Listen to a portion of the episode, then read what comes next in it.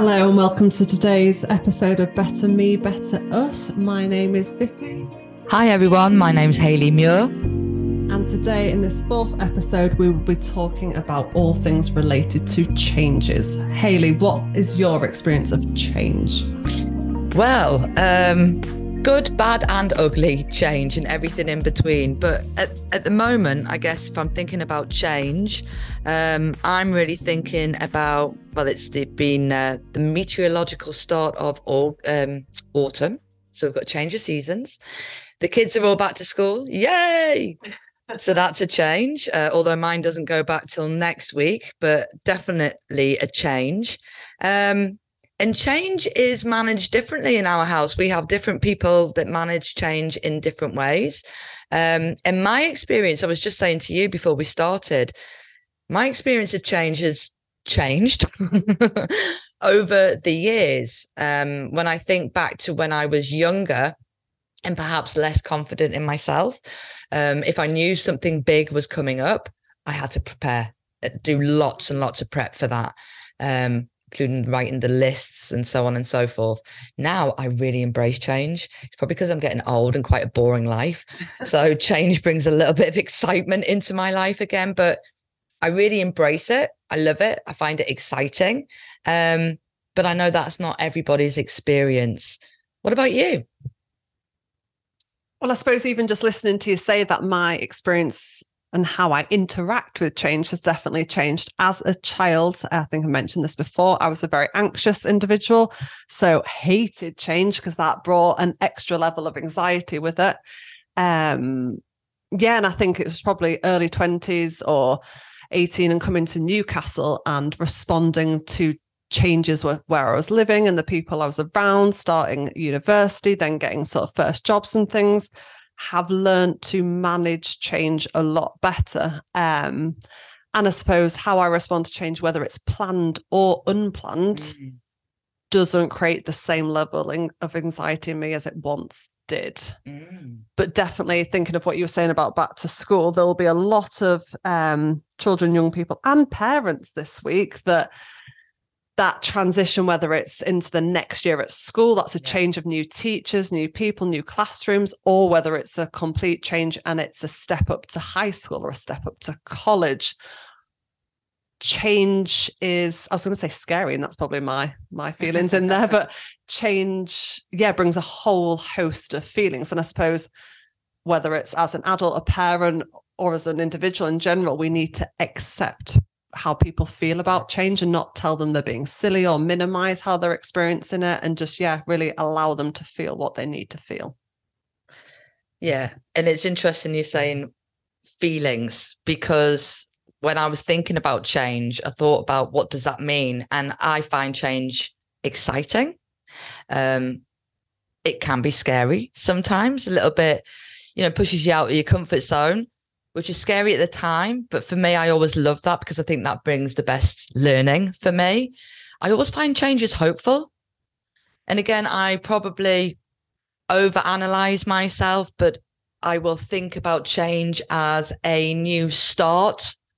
Where can where can I do things differently from here? If I was then noticing what you've said there, Hayley, change for you is hopeful. Does that mean that all of the changes you've experienced have been positive then, if it comes with a level of hope connected to it? Interesting.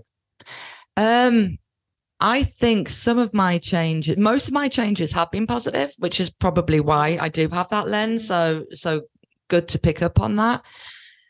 I think I've always said this I'm a lucky person. I see myself as a lucky person. So I think even when change has been difficult, not something that I initially wanted, what's come out of it afterwards, I'm able to see that that was a good event. Does that make sense? Yeah.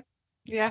And I think it's interesting, isn't it? Because seeing the positive and having those positive experiences connected to change made me think about so often how we manage change is based on us as an individual and the skill set we have to manage that change and our environment and the relationships that we have mm-hmm. in the environment and the people around us um, and i know we've talked about a lot well, not a lot, but we have to reference previous jobs and how changes were constantly happening, whether that was in terms of management, funding, the unknowns of change. Is it going to happen? Are we going to have jobs?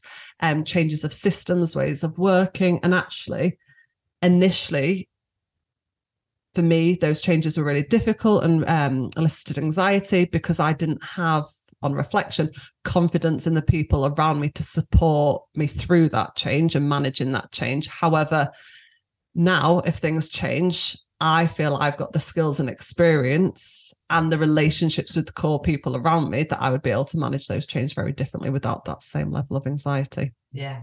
Yeah. So you're talking about there feeling safe and secure mm-hmm. helps you to manage change, even if it's not something necessarily that you first thought that you would want. Mm-hmm. But if you have people around you that maybe you feel confident with, you know, they've got the back, that you, your back, they know what they're doing, they model, even if they don't know what's going to happen in this change, they actually model with you, to you, how they're going to manage this and navigate. Yeah. And I guess if we link that back to children who are experiencing some of those changes, there will be a great deal of excitement this week. There'll be a great deal of anxiety. And as a parent or a carer, and we've always talked about where we're all functioning in a really, really busy world, we've got to take time out to be able to model, like you said before, to those children how to manage, not to try to minimize it. I know hearing our kids say, well, this, you know, it, it feels like another thing onto the busy day. But actually, if we just slow down, acknowledge what that child's experiencing, and also model how you are dealing with changes, it gives them a good example. Mm-hmm.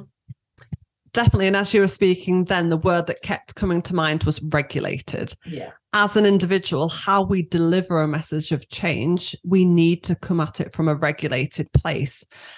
Again, thinking of previous workplaces, but I'm sure it happens at school and in families and everything. If we deliver a change and we're very much, oh, well, I don't want this to happen and it's not my fault and don't blame me, don't get mad at me, again how you present in that change will influence how that person receives that information and whether they go into panic about the change that's going to happen depending on how we have delivered that information mm-hmm. and that's just made me think about in the news at the moment how some schools aren't going back because of this concrete situation how that has been communicated and delivered to families parents children will absolutely of influence how they process and respond to that unplanned change because everybody was heading towards going back to school this week and suddenly that might have changed for some people. And actually it might have changed within families. One sibling might be returning to school and one might not and how we manage change that impacts people differently. Yeah and I, have seen lots of different parents respond in different ways to that whole what is it called? RAAC? Yeah. the, the the building equipment um, and I think one of the things that stood out for me, because some parents, rightly so, were quite agitated by it. Not only was the child not at school, but they also had to take time off work. You know, there's there can be financial implications if you've got children at home uh, who need meals. You know, blah blah blah, all of that stuff. But there were some parents who seemed quite calm mm-hmm. about it. Well, it is what it is, and that made me wonder what was the difference about how they understood or got communicated with about that change because we've talked about change you know and again i'm saying that word we've we've got certain words that we're trying to avoid. We're going to have to play bingo aren't we? Um, i've been with an organization in my history that went through a big change huge changes and the way that people responded to that was very different. Obviously that is based um, partly on who they innately are, but also uh, it also depended on who was included, mm. who knew what was going to happen, who had an idea of what the future looked like. Those people seemed to deal with it better.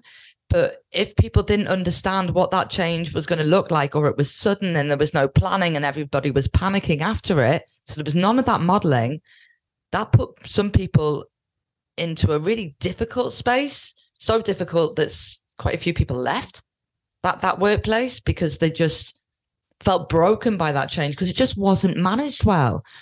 So there's something about inclusion, whether that's in the workplace or at home, and doing some planning, some mm. safety planning, for want of a better word, around changes that you perceive or others in your family or network perceive as potentially going to be difficult.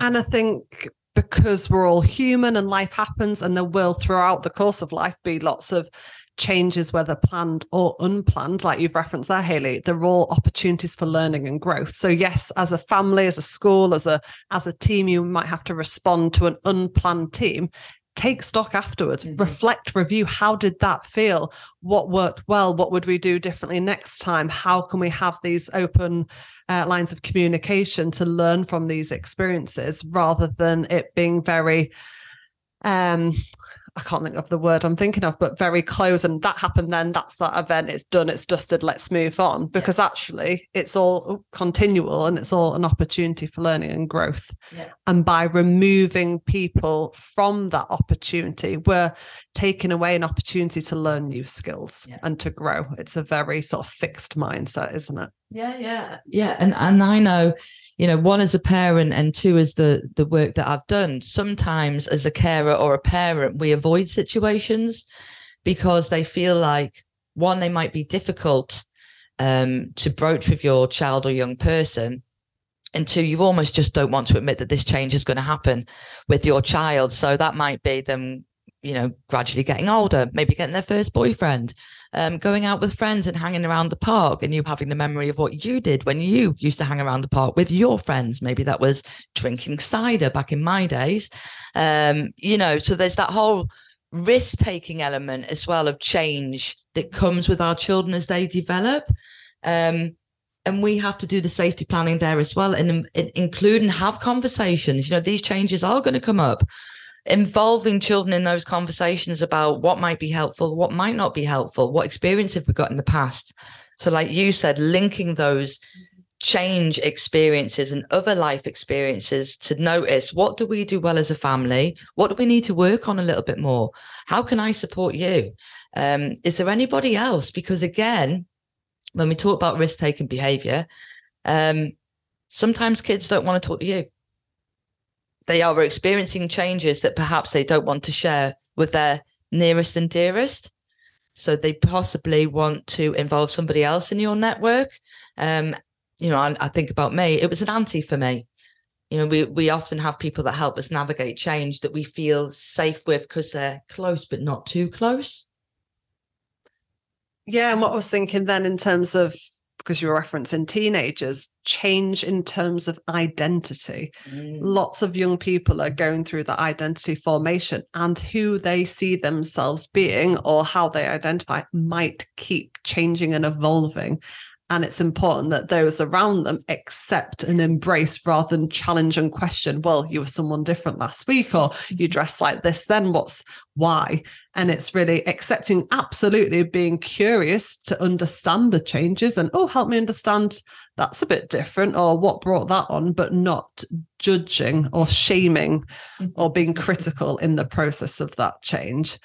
And all of these changes that we're talking about are difficult enough. And if we think um, we're on the ANF podcast, if we think about lots of our um, care experience children and young people, they go through so many unplanned changes in their in their lifetime, whether that be from coming into care, changes of social workers repeatedly, unfortunately. And yes, sometimes that can't be helped, but lots and lots of change changed foster placements, changed processes, mm-hmm. changed language. I know we've spoken about this before, even just the change um, now of people using the phrase um, family time. Yeah.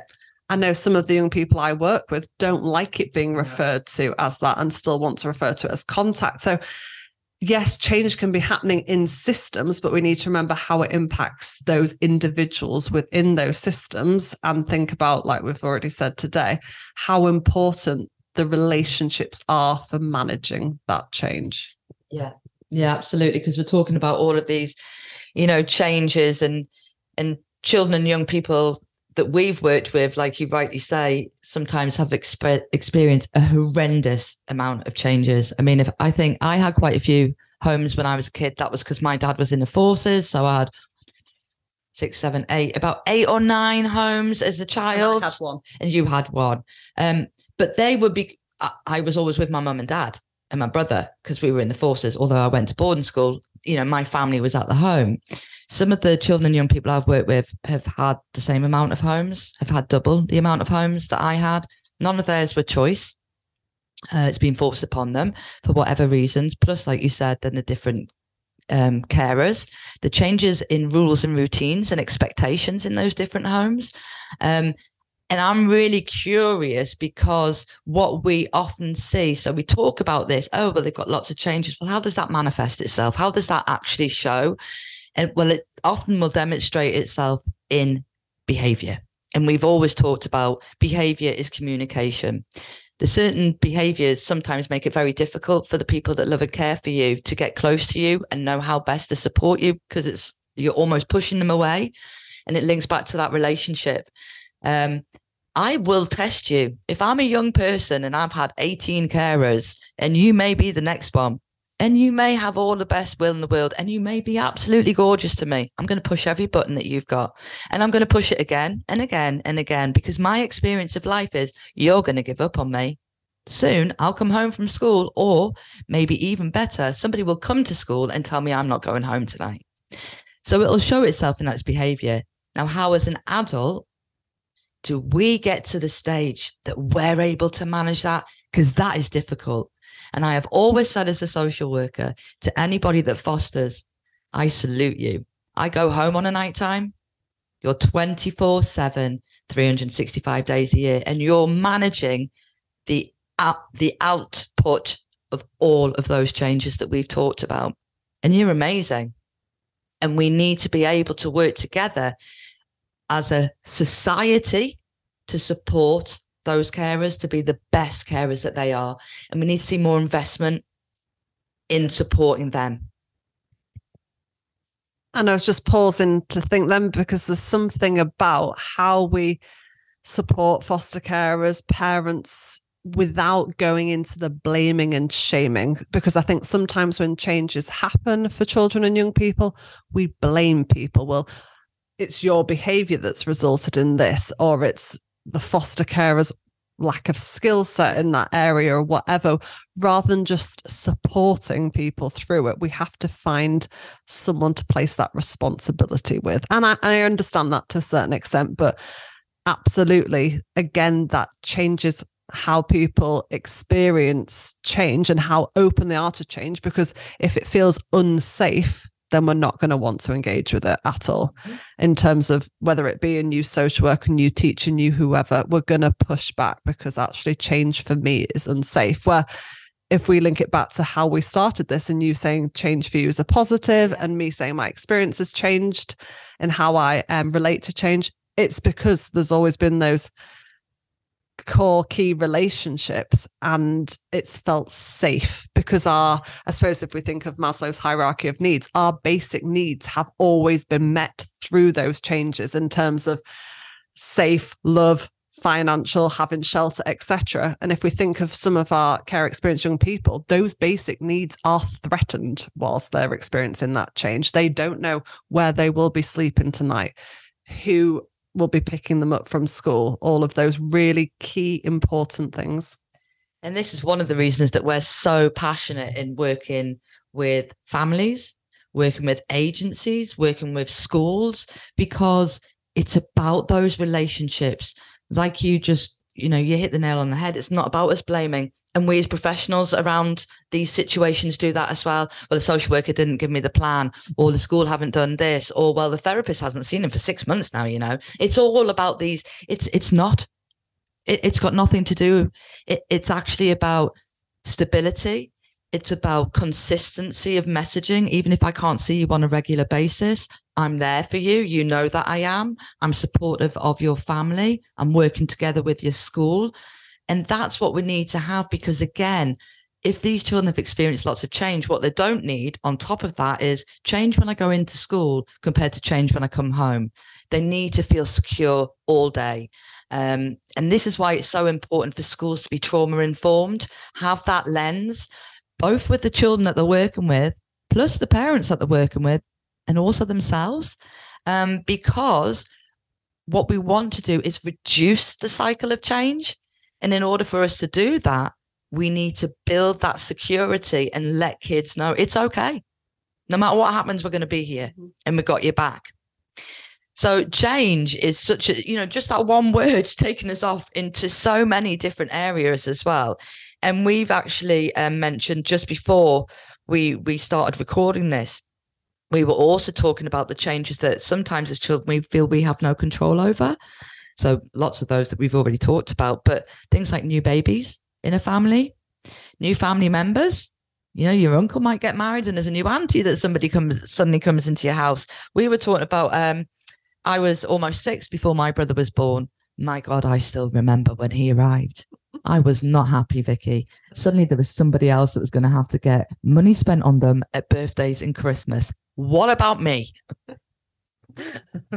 Absolutely. And some of those are very much natural changes, aren't they, to manage? And I guess, like we've already mentioned, it's an opportunity for conversations for really having some meaningful conversations with your children and child about the feelings that they're having when these changes happening all of it is an opportunity for learning and growth and i think yeah by ignoring that or just telling not even children is it? People when change when people are experiencing change if we expect them to just shut up and put up we're removing opportunity for absolutely for learning and just really developing relationships. And like we keep referencing relationships that are at the heart of absolutely everything.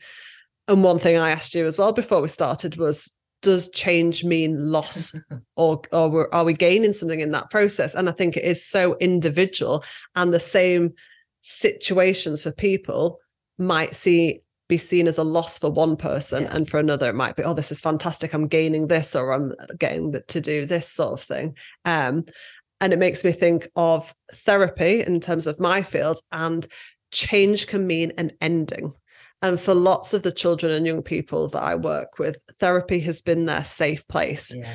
and whilst on one level the ending is a real positive and it's an opportunity to celebrate their progress and um, all the learning that's happened. For them it's a it's a loss because they're losing that relationship as it was and it might look different and they might still touch base every now and again but it's going to look differently. And actually sometimes when it's a, a plan change and we're heading towards a closure date they can try and some children and young people can try and take control and try and stop that change happening stop that ending. And so again it's about having those conversations and really speaking about how does it make you feel? Not doing to them and saying well it's still happening regardless of whether you like it or not. It's involving them in that and let's talk it through and really work together. Yeah absolutely. It's like you said it's about planning and involvement isn't it?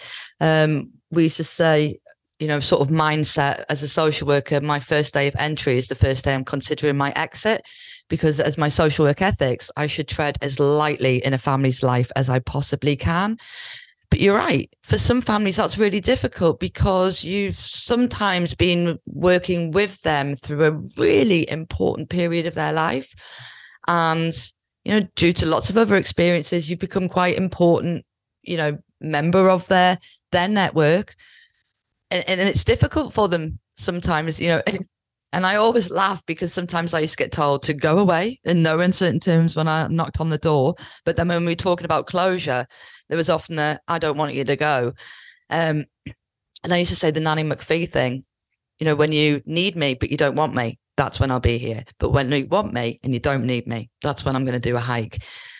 And change is difficult, but we have to, it links to our emotional intelligence again, I, I guess, and how secure we feel. Because that's a good thing. Like you said, you've achieved so much, and that's why this change is going to happen because we're off. You, you've you've got to where you need to, but it's been such an important part of their life that they don't want to let go. Um, and I wonder how we support people to embrace change moving forward.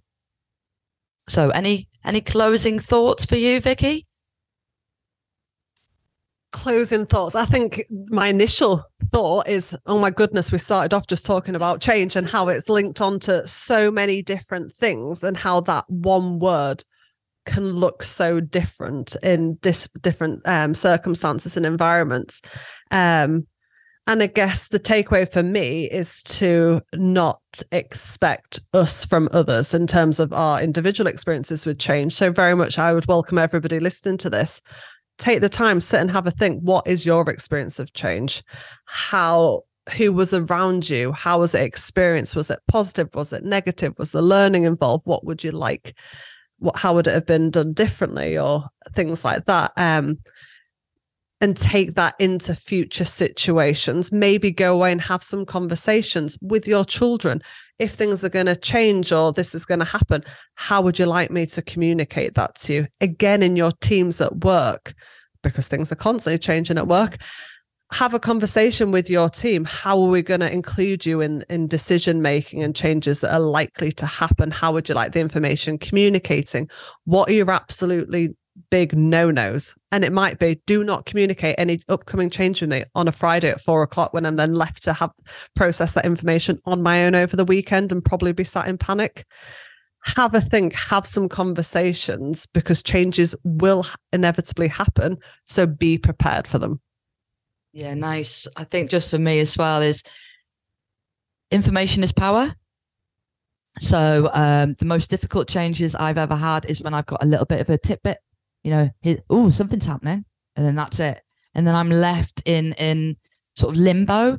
So I think when you when you are communicating change, make sure you're really clear. Make sure the person that is least likely to understand what this means understands. So you're taking everybody on that journey. Slow down, think about what needs to happen so we can all be comfortable with this change and take that on board because that'll make life easier once that change happens. And then you're not dealing with a mop up where people are really struggling. Um apart from that hope you all have a great day a great evening wherever you are. And we look forward to connecting with you soon. Take care. Bye. Bye